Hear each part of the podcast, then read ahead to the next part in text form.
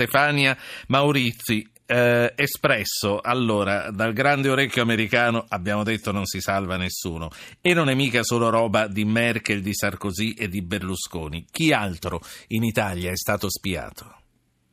Sì, se ci atteniamo ai documenti, cioè di quello che siamo in grado di documentare, sicuramente i target, gli obiettivi sono stati tre figure apicali delle istituzioni che sono appunto il, l'ambasciatore, l'ex ambasciatore permanente dell'Italia alla Nato, Stefano Stefanini, e l'ex consigliere per la sicurezza nazionale Bruno Archi e anche infine il, l'attuale, quello che oggi è l'ambasciatore italiano a Baghdad, Marco Carnelos. Noi abbiamo trovato proprio i loro selettori, selectors come si dice nei documenti e quindi abbiamo visto che sono dei target. Non abbiamo le intercettazioni, abbiamo appunto i loro numeri. Stefania Maurizi dicevamo, quindi non solo sì. Berlusconi, anche questi personaggi. Sì, eh, collaboratori stretti importanti, cioè che avevano ruoli importanti importanti nel, nel governo Berlusconi a suo tempo, chiaramente.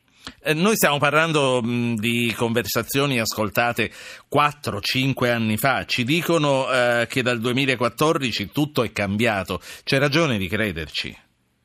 Io non ci credo minimamente, nel senso che non vedo che cosa potrebbe essere cambiato se non eh, appunto delle, delle, piccole riforme di, di, apparenza, perché chiaramente hanno dovuto comunque arginare questo scandalo mondiale che ha mobilitato l'opinione pubblica mondiale, con delle riforme eh, cosmetiche, come, come, si dice, cioè di apparenza, ma che non vanno alla sostanza, non sono stati smantellati i programmi di sorveglianza di massa, ma né, né lo saranno mai, non lo saranno mai perché chi è che va a toccare, chi nella politica americana ha la forza, il potere di andare a toccare un'agenzia come la NSA che ha un potere di ricatto immenso, perché quando tu eh, intercetti l'intero mondo tu hai un potere immenso.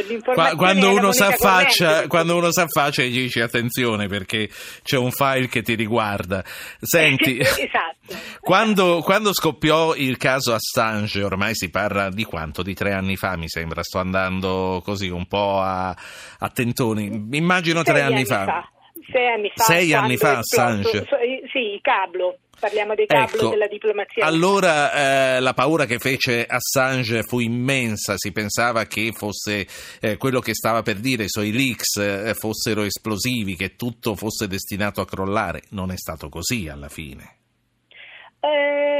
Eh, dipende che cosa intendiamo con crollare. Cioè, eh, di sicuro abbiamo accesso a informazioni che, non, che mai prima di oggi abbiamo avuto tra le mani perché nessuno di noi ha avuto mai questa enorme quantità di informazioni top secret come quelli sulla guerra in Afghanistan, con la guerra in Iraq. Sì, magari potevamo avere un cablo, no? Anche la stampa, vediamo il quotidiano La Stampa, ogni tanto sbuca con qualche cablo, uno, due, ma non parliamo di 255.287 cablo, insomma.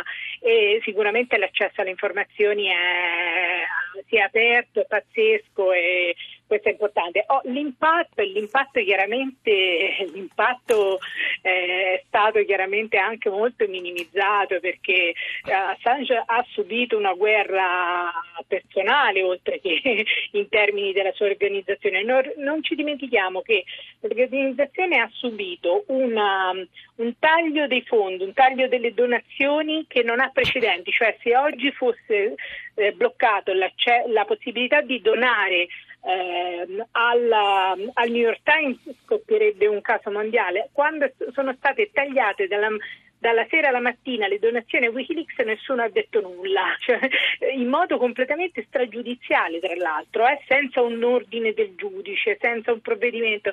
Io chiudo i tuoi rubinetti e pazienza per te. Nessuno ha detto nulla, nessuno ha fatto nulla.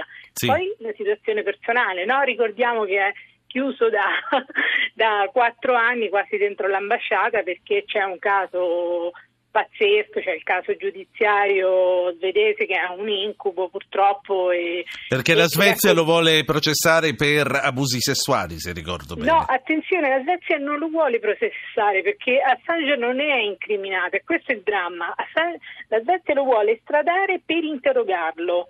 Quindi ad oggi non c'è un caso giudiziario del tipo che deve andare lì a rispondere alla sbarra e quindi deve essere lì fisicamente, lo deve interrogare e per interrogarlo vuole solo estradarlo, cioè non, non ammette di usare uh, accordi di polizia di sì. collaborazione giudiziaria che vengono usati Senti, dalle nostre...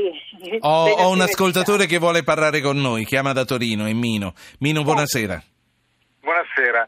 Adesso qui quello che conta non è tanto Wikileaks, eh, sono le, quelle intercettazioni che sono venute fuori che dimostrano come nel 2011 un governo che voleva essere uh, vicino agli israeliani, che aveva capito che la Russia era importante, viene fatto saltare perché le intercettazioni servivano a capire quanto fossero forti i rapporti di Berlusconi con Putin e con Israele, viene fatto saltare e il punto è che adesso dopo quattro anni scopriamo che Putin invece è un alleato importante per difenderci dall'ISIS.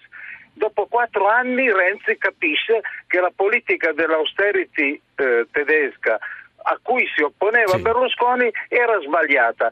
Cioè il paese ci ha rimesso. Lei vorrei farvi soltanto presente mezzo secondo che quanti disoccupati sono aumentati in questi quattro anni per le politiche di questi sì. quattro anni. Non sappiamo, non sappiamo, che cosa sarebbe successo se le cose fossero eh, andate diversamente. In ogni caso, in ogni caso è stato fatto un atto antidemocratico eh, eh far saltare un governo, abbiamo tre governi non no, no, eletti da allora. Vorrei tornare però sull'argomento che Wikileaks e lei ha detto eh, quello che pensa. La ringrazio per aver chiamato Mino. Eh, Stefania Maurizi, tanto per concludere, abbiamo avuto una conferma in più che eh, ci fu un complotto, oppure no, secondo te? Oh, onestamente no, no, no, non vedo una conferma, io vedo, leggo un'intercettazione e mi attengo ai fatti, io non, non, ho elementi per dire c'è stato un complotto o non c'è stato un complotto, io mi attengo ai fatti che appunto in, ci fu un'intercettazione di figure apicali, tra cui il Presidente del Consiglio. Poi eh, il, retro, il, retroscena politico onestamente non, non, non, lo posso dedurre da quelle poche righe. Non, sarebbe corretto, non sarebbe rigoroso Grazie. Grazie a Stefania Maurizi, Espresso Repubblica, ti lascio lavorare per il pezzo di domani, avere eh, dei giornalisti a quest'ora è sempre problematico per loro quando devono chiudere i pezzi. Grazie per essere stata con noi.